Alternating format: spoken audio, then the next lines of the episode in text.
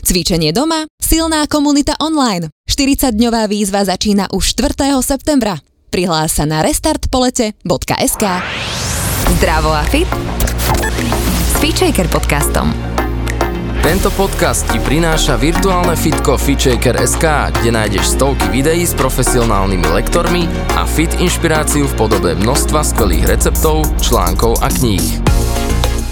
Ahojte, krásny deň vám želám. Dnes je tu so mnou opäť Mároš Krivosudský, wellbeing coach. Mároš, ahoj. Ahoj. No, dnes sa budeme rozprávať o tom, že ako sa zorientovať vo výbere potravín aj vďaka etiketám. A ja už vidím samu seba, ako e, stojím v tom obchode a lúštim, teda ja som taký lúštič čo teda by sme mali vyberať a nemali vyberať a podľa čoho? Ty si ale aspoň ten lúštič, ale väčšina ľudí ani nelúšti. Väčšina ľudí si zoberie tú potravinu, lebo na tej prednej strane obaluje napísané, že to je super zdravé. Alebo to aj nemusí byť napísané, len to jednoducho vyzerá, že to je taká tá fit potravina, alebo proteínová, to je teraz také moderné slovičko. A ďalej nelúštia, to väčšinou býva ten najväčší problém, že si ľudia nakupujú iba s týmto nejakým pocitom potraviny, teraz nemyslím potraviny, také tie nespracované, ale tie produkty hotové si, si nakupujú s tým, že si kupujem niečo super zdravé, čo mi pomôže v mojom nejakom dietnom progrese alebo v nejakom fitness cieli a robím v podstate úplný opak, respektíve vôbec nerobím to, čo by som chcel robiť tým, tou konzumáciou tej potraviny. A celkovo, keď prídeme do obchodu, tak ako to vnímaš, že koľko z toho, čo tam vidíš, je také, že naozaj že výživné? Ja nehovorím, že občas si dopriať aj niečo spracované. Nebuďme extrémisti, samozrejme, ale ja neviem, že mám pocit, že niektoré potraviny by tam vôbec nemali byť ani v tých obchodoch. Nechýbali by tam, tak by som to povedal, že keby tam polovica z toho obchodu nebola, tak by sa absolútne nič nestalo a nestalo by sa dokonca nič ani z toho nejakého chuťového psychologického hľadiska, že ľudia by sa naučili kombinovať si z tých základných potravín svoje vlastné mixy, ktoré by im chutili rovnako, ako sú tam tie spracované. Či sa rozprávame o nejakých keksíkoch, či sa rozprávame o nejakých raňajkových zmesiach, čomkoľvek, čiže naozaj polovica toho obchodu by tam nechybala zo žiadneho hľadiska. Máme príliš veľa možností, ktoré vyzerajú fajn, ale ono nás to tak nejak iba paralizuje, respektíve nám to celkovo kazí ten eh, vzťah k jedlu, ale respektíve vzťah ku čomukoľvek a to vidíme potom na štatistikách, že sme obeznejší, že sme menej zdraví, že je viacej kardiovaskulárnych ochorení a tak ďalej a tak ďalej a tak ďalej a stále je to pri tom, že nikdy sme nemali toľko možností, ako máme teraz. Keby sme boli ochotní spomaliť, tak práve tá pomalšia strava, tie jednoduchšie súroviny, tá príprava všetkých tých jedál, ktoré nám vedia dávať zmysel z nutričného hľadiska, by bola úplne super postačujúca a bolo by to o mnoho lepšie. Celé to spomalenie by veľmi prospelo každému z nás. V rýchlom tempe nám vedia tie fitness potraviny do istej miery pomôcť, ale s dôrazom na to, že do istej miery, a lebo nám vedia dať e, koncentrované niektoré živiny, ktoré nám môžu chýbať v tej strave a nám vedia dať veľmi pohodlne. Čo sa ale deje momentálne je, že ľudia sú také skratkovité tvory na týchto všetkých fitness potravinách a na týchto všetkých proteínových produktoch alebo prípadne nejakých vlákninových alebo na nejakých iných zero produktoch si stávajú celý svoj jedálniček a to z dlhodobého hľadiska nebude mať nikdy nejaký zmysel, lebo tie potraviny sú naozaj že koncentrované v niektorej živine a ochudobnené v nejakej inej živine a zároveň všetky tieto potraviny sú priemyselne spracované, čiže to nie sú nejaké základné suroviny pozliepané dokopy, že to mhm. nie sú pozliepané oriešky dokopy alebo nejaké strukoviny, ale je to naozaj už niekoľkokrát spracovaná potravina, doplnená o nejaké stabilizátory, o nejaké farbivá, o nejaké dochucovadla a už sa dostávame k tomu, že sa trošku odtrhávame od tej prirodzenej podstaty toho, čo by sme mali konzumovať. Ja tak mráštim čelo a možno vidíš, tu sa mi robí vrázka. Troš, trošku vidím, že, že na toto máš nejaký názor a že, že, že asi nie si úplným fanúšikom tých rýchlych quick fixov týchto riešení. Ale ešte predtým, ako tú vrázku úplne prehlbím, tak by som sa ťa možno spýtala na to, že čo sú presne tie fitness potraviny, alebo kedy sú naozaj, že, že, že máš pocit, že potrebné? Potrebné sú, keď máme naozaj významne zvýšené nároky, či už v, vo fyzickej aktivite alebo v nejakej psychickej aktivite. Rozprávame sa o doplnkoch výživy. Čiže rozprávame sa o tom, že pokiaľ mám naozaj zvýšenú fyzickú aktivitu, tak je tam istá pravdepodobnosť, že budem potrebovať aj príjmať napríklad viacej bielkovín, ktoré sú teraz populárne, všetky tie proteínové výrobky. Prípadne, keď mám, to iba hovorím príklady, keď mám naozaj že psychicky ťažšie obdobie, tak je dosť veľká pravdepodobnosť, že budem uh, uh, potrebovať viacej horčíka. Keď mám uh, nedostatok slnka, prípadne mám kombináciu všetkých týchto faktorov, tak tam ešte budem asi pravdepodobne musieť doplniť nejaký, nejaký vitamín D, k tomu sa už pripája vitamín K, aby sa nám to ukladalo do kosti a, a tak ďalej a tak ďalej. Čiže všetky tieto situácie majú nejaké riešenia v, tejto, v podobe týchto doplnkov výživy a v podobe týchto fitness potravín. Nie je ale úplne rozumné konzumovať všetky tieto výrobky len preto, že to je ľahko dostupné a pretože som počul, že by mi to mohlo tak všeobecne pomôcť. To sú také tie multivitamínové riešenia, že a veď dám si to a neuškodí mi to a je to, a je to asi v pohode. S vysokou pravdepodobnosťou sa, že to nebude škodiť tomu človeku, ak bude konzumovať či už doplnky výživy niektoré, alebo, alebo niektoré z týchto potravín, ale stráca ten človek kontakt s tým reálnym jedlom a s tým, že v podstate kde by mala byť tá podstata mm. toho stravovania. Vrátim sa naspäť som to zobrala obkľukou, obkľukou a zo široka, ale poďme k tým etiketám. Uh-huh. Ako ich môžeme teda e, čítať, ako sa môžeme v tom celom zorientovať. Je nejaká regulácia e, zo štátu, určite musí byť a aká a do akej miery tomu celému môžeme dôverovať? Ja nechcem znieť ako nejaký propagátor Európskej únie, ale v tomto je vynikajúca, lebo naozaj v rámci Európskej únie e, sú tie potraviny asi najbezpečnejšie na svete. Že čo sa týka legislatívy, je jedna z najprísnejších na svete a to môžeme, to neporovnávam len s, nejakou, s nejakými krajinami tretieho sveta, ale porovnávam to napríklad aj so, so Spojenými štátmi, kde je tá regulácia o mnoho menej prísna. Čiže v tomto je Európska únia fajn, že ak sa sem dostanú nejaké potraviny na trh, tak sú veľmi prísne regulované v tom, že čo by mali obsahovať, ako by mali byť označené a hlavne by nemali byť škodlivé. Že nedostávajú sa na trh potraviny, ktoré obsahujú nejakú škodlivú látku, lebo ich sem nikto neuvedie, lebo sú naozaj že kontrolované. Čiže dôverovať sa tým etiketám, respektíve tomu, čo je na tých zloženiach potravín, dá do veľmi vysokej miery. Nedá sa tomu dôverovať 100%, ale 100% bohužiaľ nemôžeme dôverovať ničomu a preto je fajn vyhľadávať čo najväčšie množstvo produktov, ktoré tie etikety nemajú. Čiže to sú práve tie čerstvé potraviny, či je to ovocie, zelenina, strukoviny, ale aj vajíčka, mesové výrobky a tak ďalej a tak ďalej. Čiže mať postavenú stravu čo najviac na týchto nespracovaných potravinách a potom tých ďalších x percent nakupovať potraviny od dôveryhodných výrobcov, ktorým my veríme. Či im veríme z pohľadu toho, že sú to nejakí lokálni dodavatelia, alebo im veríme, že sú to naozaj že overené značky, ktoré majú nejakú, nejakú históriu, nejaký kredit a v podstate dôverujeme im z nejakých dôvodov. Takže to sú nejaké také prvotné zásady toho nakupovania.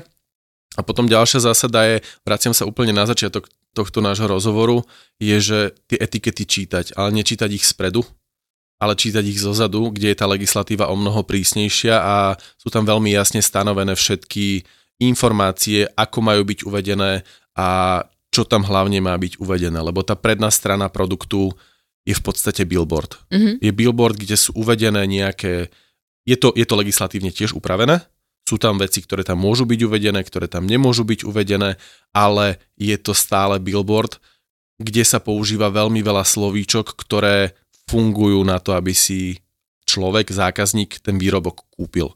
Takže tí výrobcovia ich budú prispôsobovať tie obaly tak, aby sa tie výrobky nakupovali. Ako ich prispôsobujú tak, aby sa stále tie výrobky nakupovali, ale e, zároveň to bolo celé regulované. Že je to v poriadku, ale je to zavádzajúce. Tak poďme si možno dať také najžiarivejšie príklady toho.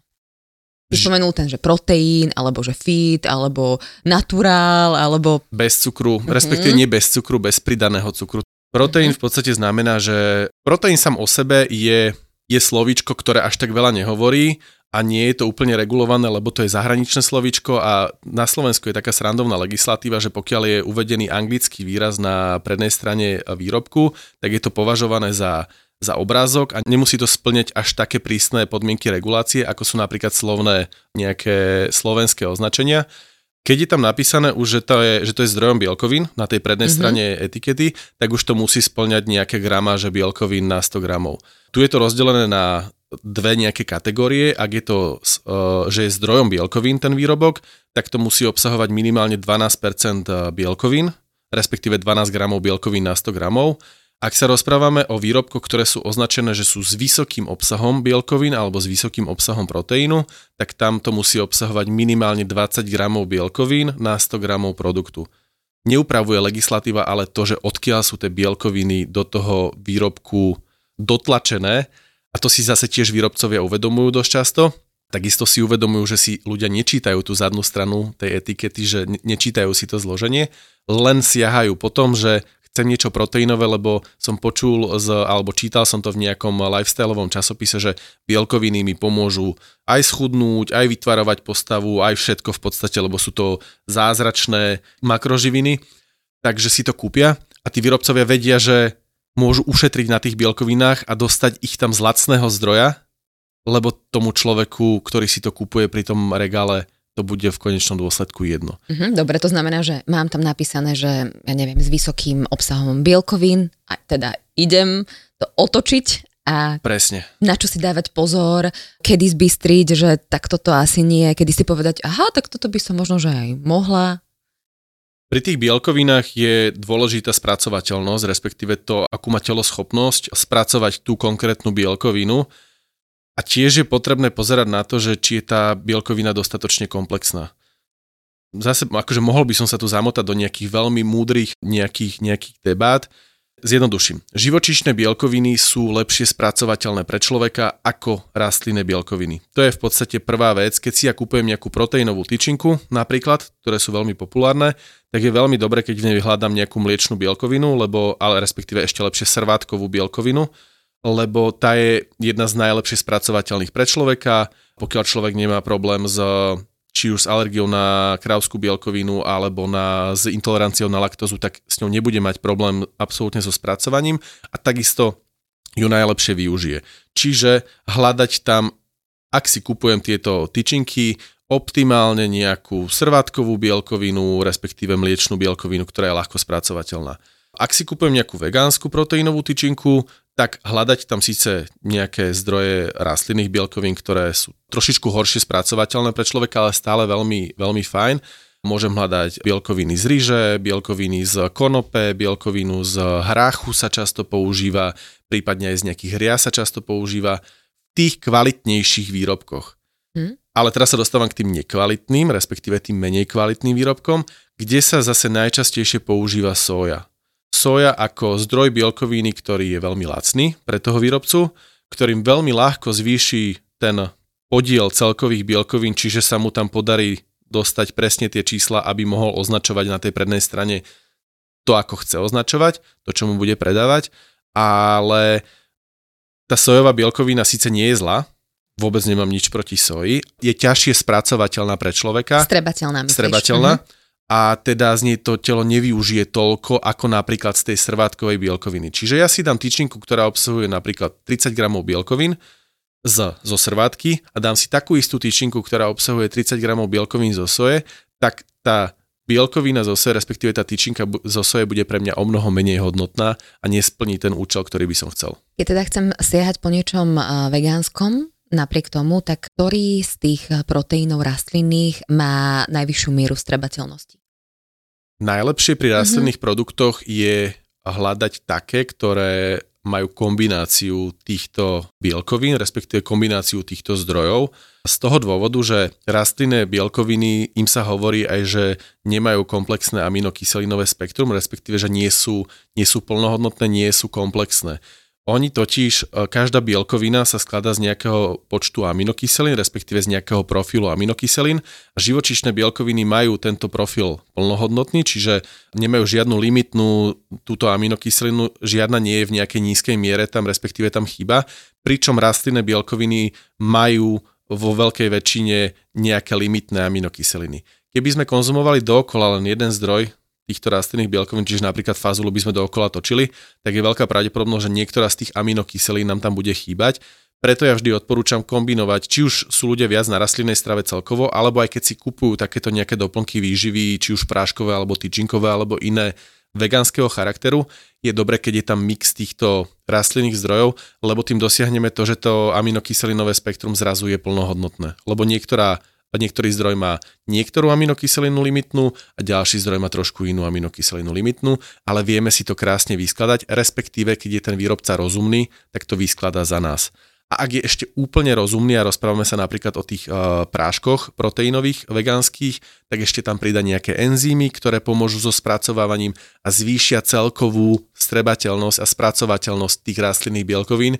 Čiže sa aj pri tom rastlinnom produkte dostaneme takmer na úroveň toho živočíšneho, pričom ale rastlinné produkty majú o mnoho menšiu environmentálnu stopu a je perfektné ich uprednostňovať nielen z nejakého egoického, ale takého nejakého altruistického hľadiska, že sa pozerám na tú stravu aj v kontexte toho životného prostredia. Uh-huh. A uh, hovoril si, že pokiaľ sú rozumní a máš pocit, že sú takí rozumní, že mm, keď to tak e, vnímaš komplexne, že čo stále prevažuje, tá rozumnosť a to, že chceme naozaj pre ľudí to dobré, aby našli v tom, čo si kupujú, naozaj to, čo im urobí dobre, alebo je to stále viac eh, taký v úvodzovkách eh, vegan eh, marketing?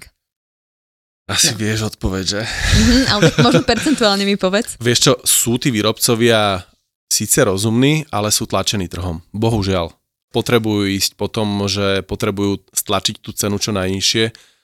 Ja som sa s tým hlavne stretával na Slovensku, lebo v podstate ja ešte stále fungujem v rámci jednej, jednej značky Futu, kde sme sa práve vegánske potraviny snažili nakombinovať tak, aby dávali čo najlepší zmysel z toho nutričného hľadiska, ale chceli sme napríklad spraviť práve ten proteínový prášok, aby dával čo najlepší zmysel z hľadiska nutričného, len my sme sa dostávali do tak nekonkurenčných cien, keď sme to nakombinovali tak, ako by sme by to chceli, malo byť. Uh-huh.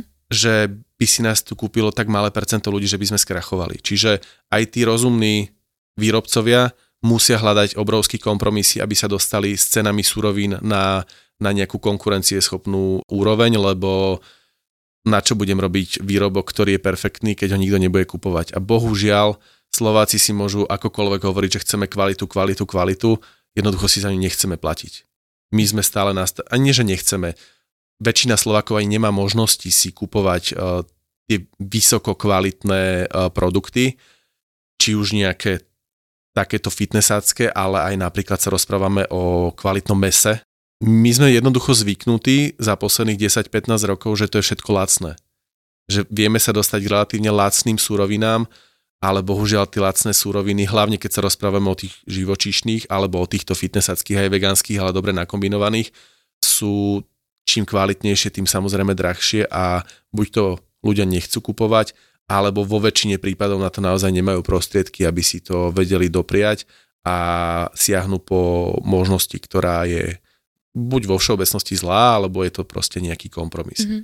Niekedy mám pocit, že aj pri veľmi vymýšľame, keď sa naozaj vrátime k takým základným výživným mm, potravinám, ako sú, ja neviem, lanové semiačka, že nám už šíbe, tak to, tak to musím povedať. Šíbe nám a šíbe nám čím ďalej, tým viacej. Že ja mám, bohužiaľ, ja v tomto nie, nie som nejaký optimista, že my sa naozaj, že nesmerujeme dobrým smerom ako, ako ľudstvo, lebo ono je to čím ďalej, tým rýchlejšie čím ďalej, tým viacej si chceme uľahčovať ten život práve takýmito nejakými skratkami, ale tie dáta z hľadiska toho zdravotného no, neukazujú ten vývoj, že by sa to zlepšovalo tým, mm-hmm. ako zrýchlujeme. Čiže my sa stále naháňame, naháňame, naháňame a aby som sa vrátil aj k tým cenám.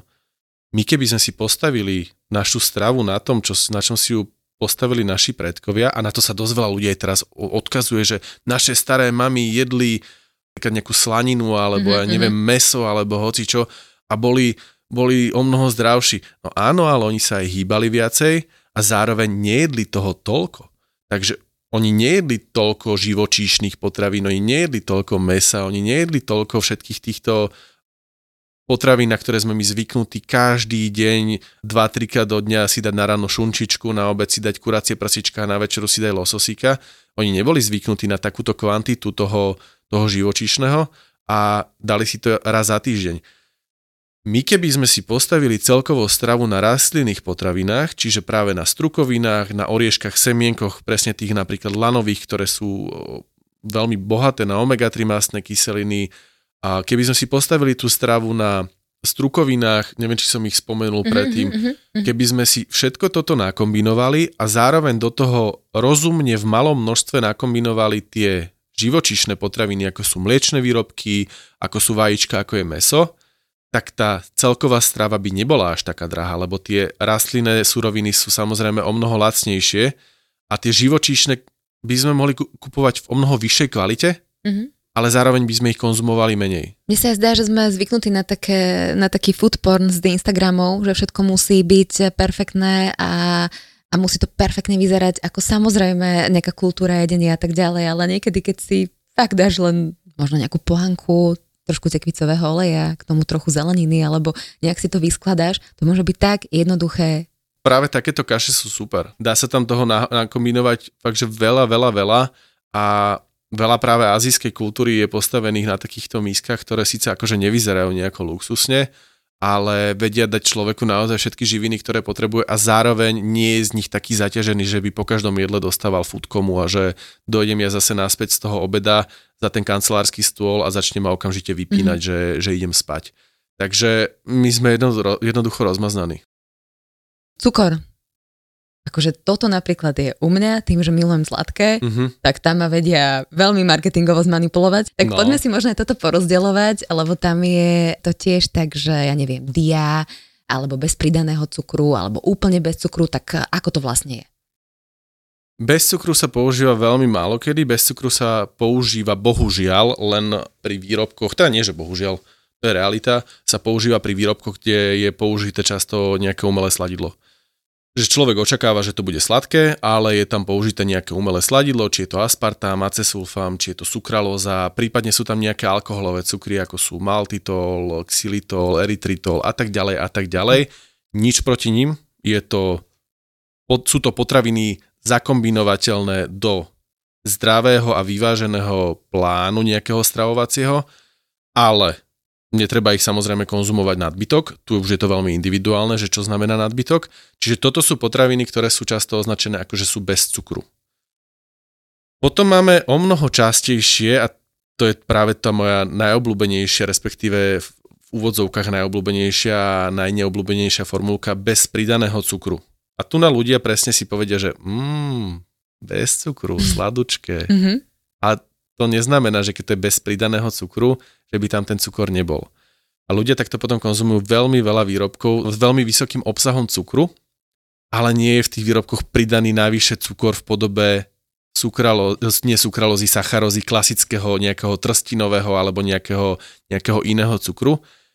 Len sú tam použité sladidlá, prirodzené, ktoré sú prirodzene sladké. Čiže je tam použitá nejaká jablková šťava, alebo je tam, sú tam použité nejaké datle, nejaké figy, alebo je tam použitý nejaký iný sirup alebo nejaké iné sladidlo, ktoré je prírodného charakteru a nie je tam pridaný práve ten cukor, ktorý poznáme pod tým bielým práškovým mhm, cukrom. Mm-hmm, mm-hmm. Takže ľudia, a pritom tie prírodné sladidlá majú rovnakú energetickú hodnotu a majú rov, to je rovnaký cukor, trošku iný, veľmi podobný cukor, ako je práve tá, tá sacharóza, ktorá sa skladá z jednej molekuly glukózy, z jednej molekuly fruktózy, tie prírodzené sladidlá, ktoré sú v týchto výrobkoch, sú viacej fruktozové, ale ono sa to v konečnom dôsledku na tých kalóriách nič nemení, lebo to je stále taký istý cukor a ľudia potom e, nakupujú ako šialení, lebo im to presne zavrie oči a môžem toho zjesť teraz o mnoho, o mnoho viacej.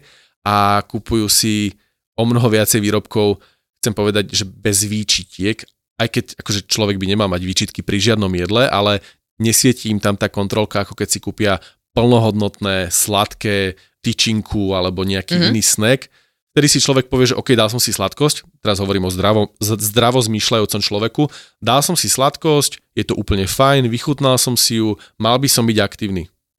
Mal by som byť stále aktívny počas toho dňa, nejakým spôsobom tomu možno prispôsobím svoj tréning a poviem si, že OK, zamakám si ešte trošku viacej v takomto zdravom slova zmysle.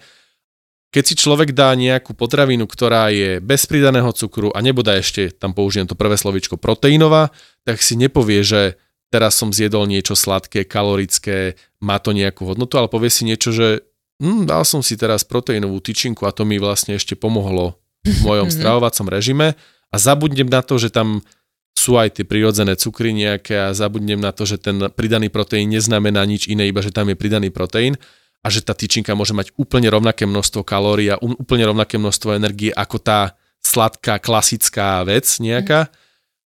Ale ak by som to mal fakt, že skrátke povedať, pozrieť sa na zloženie. Ja keď si kupujem napríklad orieškovú tyčinku, tak ja chcem v tom zložení vidieť čo najviac orieškov. Keď si kupujem nejakú ovocnú tyčinku, tak v tej tyčinke chcem vidieť čo najviac ovocia.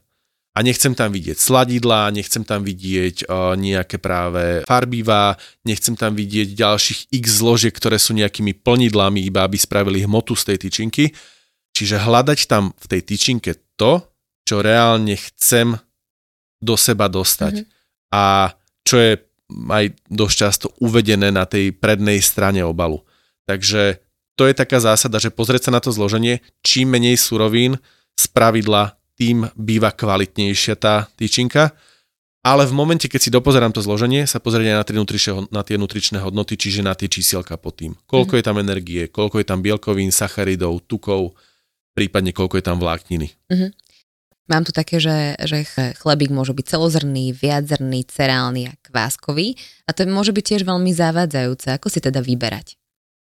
Tu sa tým, síce to nie je na etikete, keďže tieto pečivové výrobky nemusia byť označené nejakou etiketou, len to musí byť dohľadateľné niekde v, v rámci predajne, tieto zloženia všetkých týchto hotových pekarenských výrobkov.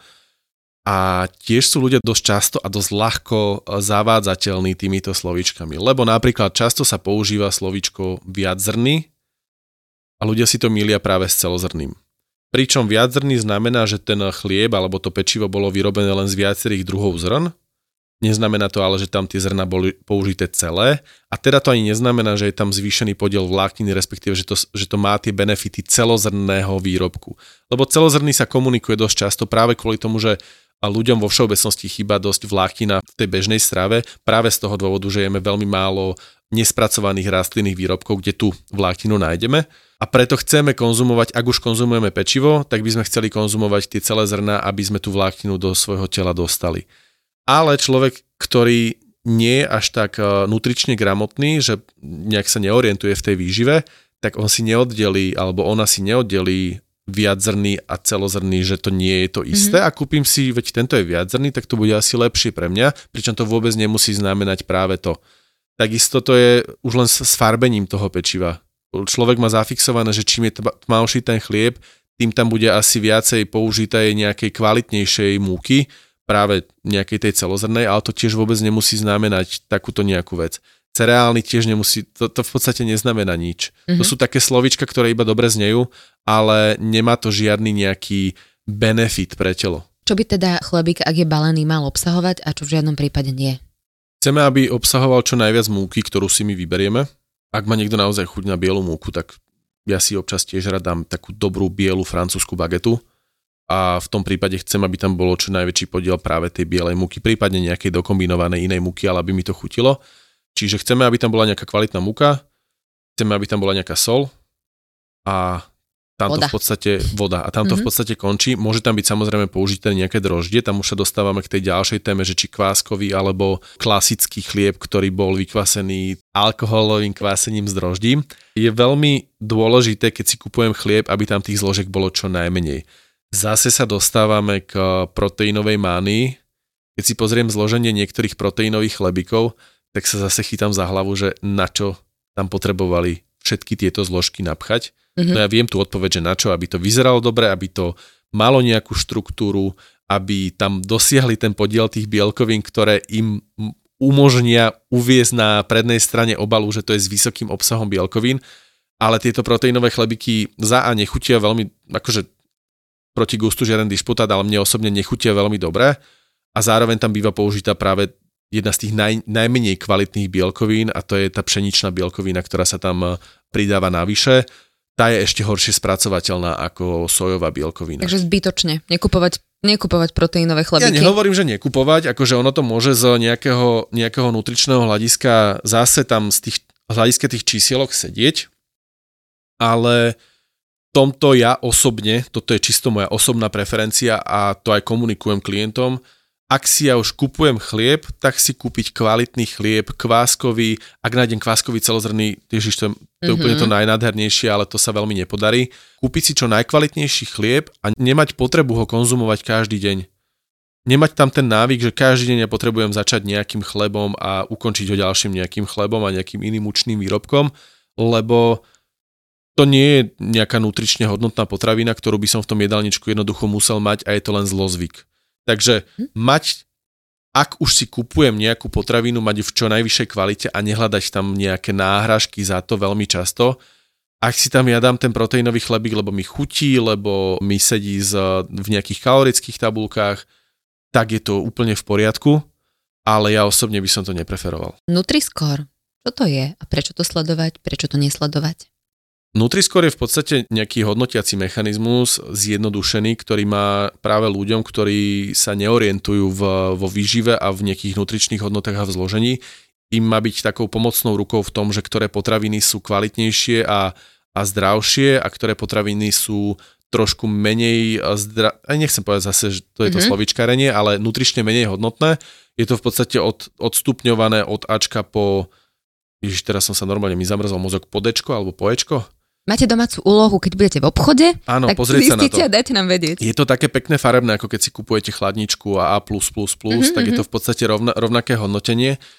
Ten systém ešte nie je vôbec dokonalý. Ten systém uh, ani zďaleka nie je dokonalý a nezbiera úplne všetky faktory, respektíve nevstupujú do neho všetky faktory a neodporúčal by som riadiť sa len ním. Poviem jednoduchý príklad, nejaké ranejkové cereálie, ktoré sú v podstate postavené iba na nejakom kuchuričnom škrobe, na nejakých sladidlách, sú v tomto systéme často ohodnotené ako A alebo B. Pričom sa jedná o priemyselne spracovanú cukrovú potravinu, ktorá z nejakého dôvodu v tomto vzorci celom, v tomto Nutriscore im vyšla veľmi vysoko Pričom naopak nejaký tučnejší sír alebo nejaký, nejaký mesový výrobok, ktorý má nejaké negatíva, ale zároveň má nejaké pozitíva, v tom vyšiel v podstate na úplnom chvoste tohto Nutriscore. Čiže sú tam isté veci, ktoré nie sú 100%, ale tá výživa je v tomto síce na jednej strane super, ale na druhej strane je to veľmi komplikované, komplikovaná oblasť pre bežného človeka, že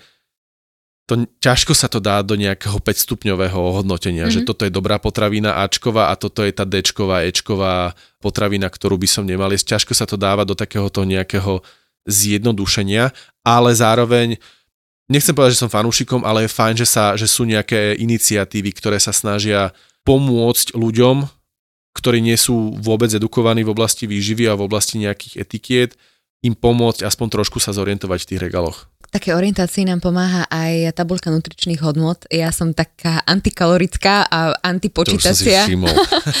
ale, ale poďme predsa len k tomu, lebo je to súčasť, tak uh, poď ma možno inšpirovať. Vieš čo, nutričné tabulky by mala byť vec, ktorú by sme sa mali naučiť v škole.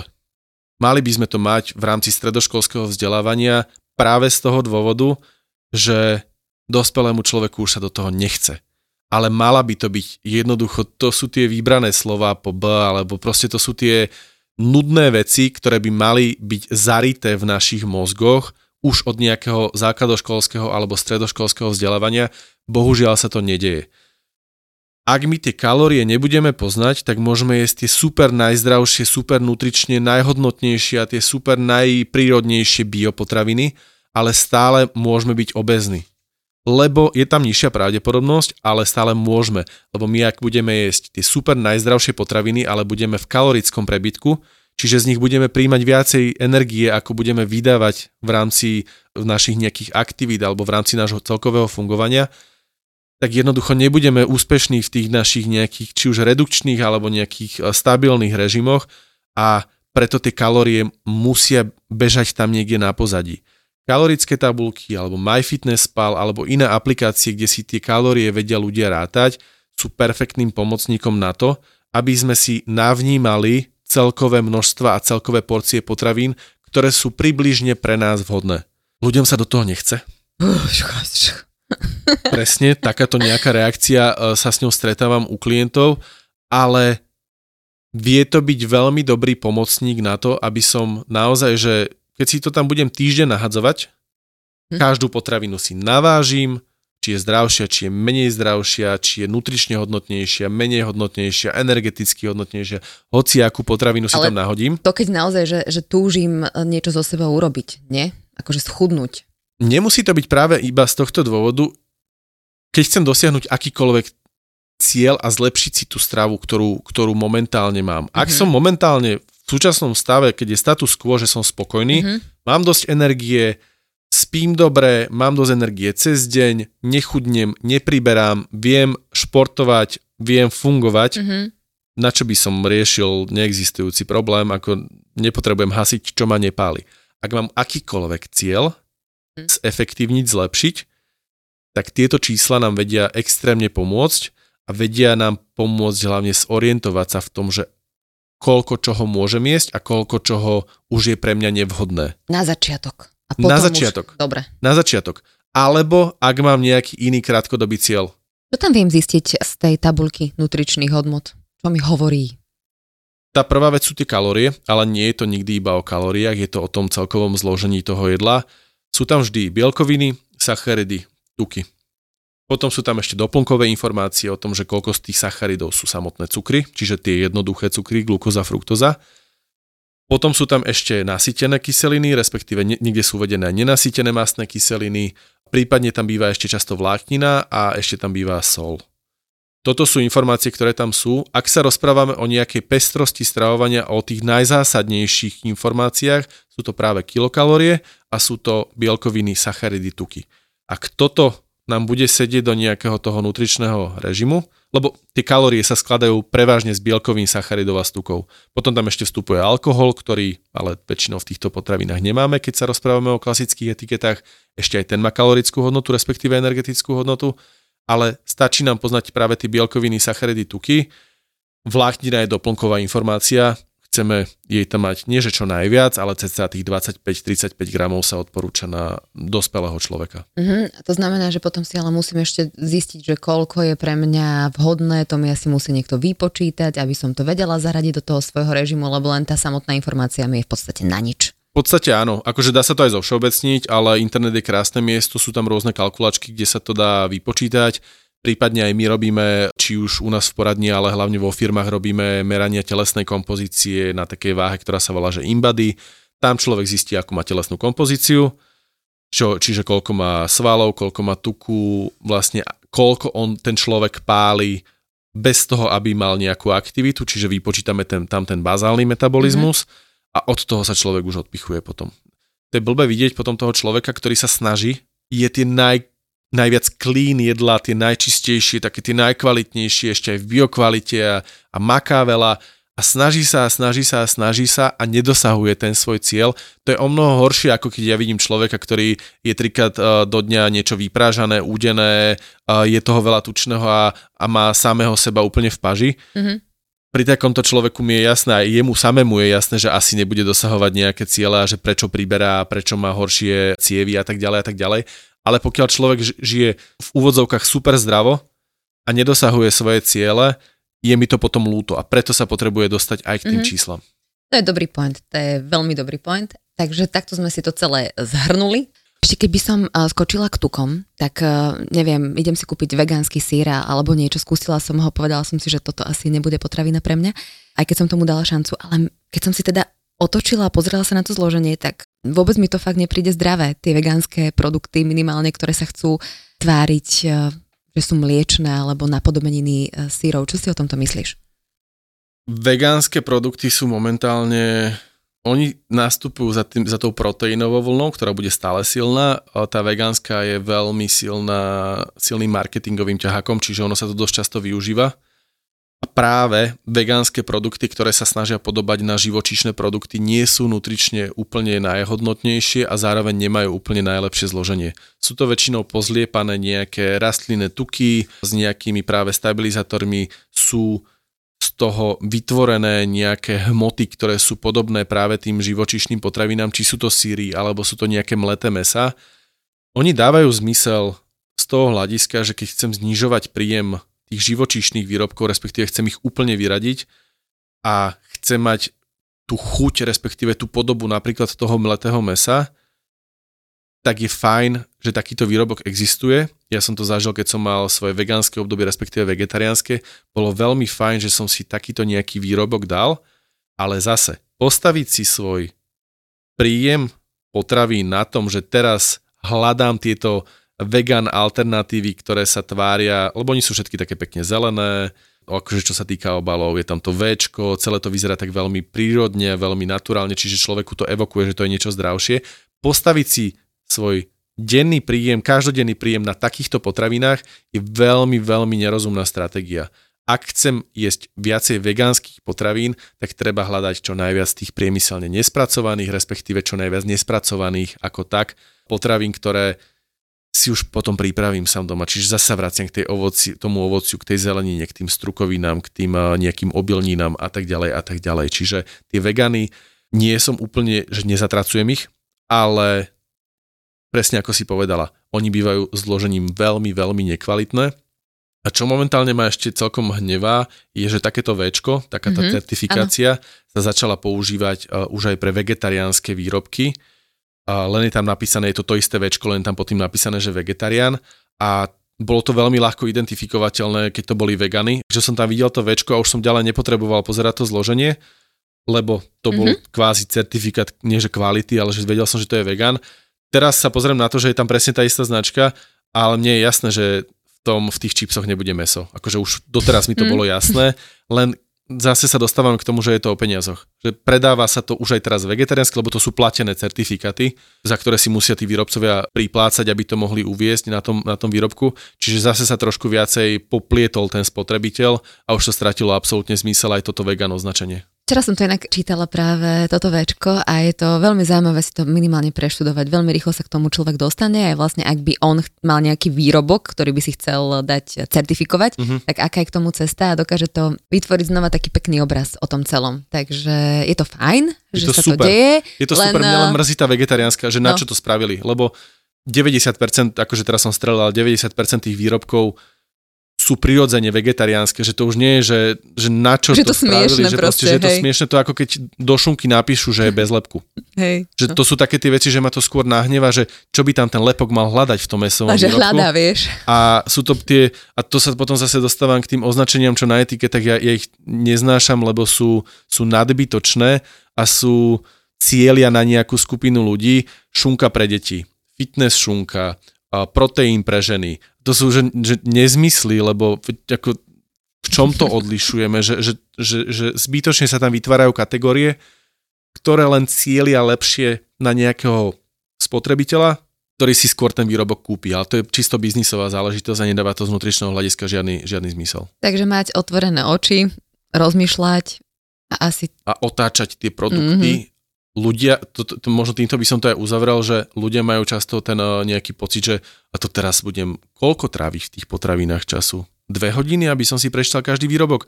Nie. Zase, týždeň, dva to bude trvať. Ja si vyselektujem svoju, svojich 50 potravín, ktoré dookola nakupujem. Potom už tam nebudem pridávať ďalšie, akože ono to nie je stále o tom, že teraz by som točil nové a nové a nové potraviny, lebo ja už si niektoré načítam, už budem vedieť a ja čo teraz v podstate robím, ale to je moja profesionálna deformácia, že keď stojím pri pokladni, tak si vždy prečítam tú novú proteínovú tyčinku, ktorú tam uvádzajú, alebo ten nový mhm, zdravý mm-hmm. snack a už si to pozerám iba čisto z, z hľadiska toho, že ma to zaujíma, že akým spôsobom ma zase chce ten výrobca manipulovať, či už mm-hmm. v dobrom alebo v zlom. Takže nenechajte sa manipulovať. A Maroš, tebe veľmi pekne ďakujem. A kde ťa môžu ľudia nájsť? Môžete ma nájsť Nájsť ma môžete najčastejšie vo firmách. My najčastejšie fungujeme vo, vo firmách, kde organizujeme Dni zdravia. Tam často aj ja prednášam, ale vo všeobecnosti sa snažím koordinovať našich lekárov, výživových poradcov, fyzioterapeutov, psychologov a iných wellbeingových špecialistov. Čiže buď vo firmách, keď organizujete Dni zdravia, tak veľmi radi dojdeme aj ku vám, alebo sme v poradní tu v Bratislave, kde zase individuálne sa snažíme pomáhať ľuďom ale tam už nejdeme do tých medicínskych tém, ale samozrejme radíme iba s výživou, s výživou, s pohybom a s celkovým nastavením životného štýlu. Dobre, tak uh, ďakujem ešte raz, verím, že sa vidíme a maj sa dobre. Ja ti ďakujem a verím, že sa vidíme ešte určite. Majte sa dobré aj vy. Čaute. Počúvali ste Feature podcast. Ja som Adri Špronglová a teším sa na vás na budúce.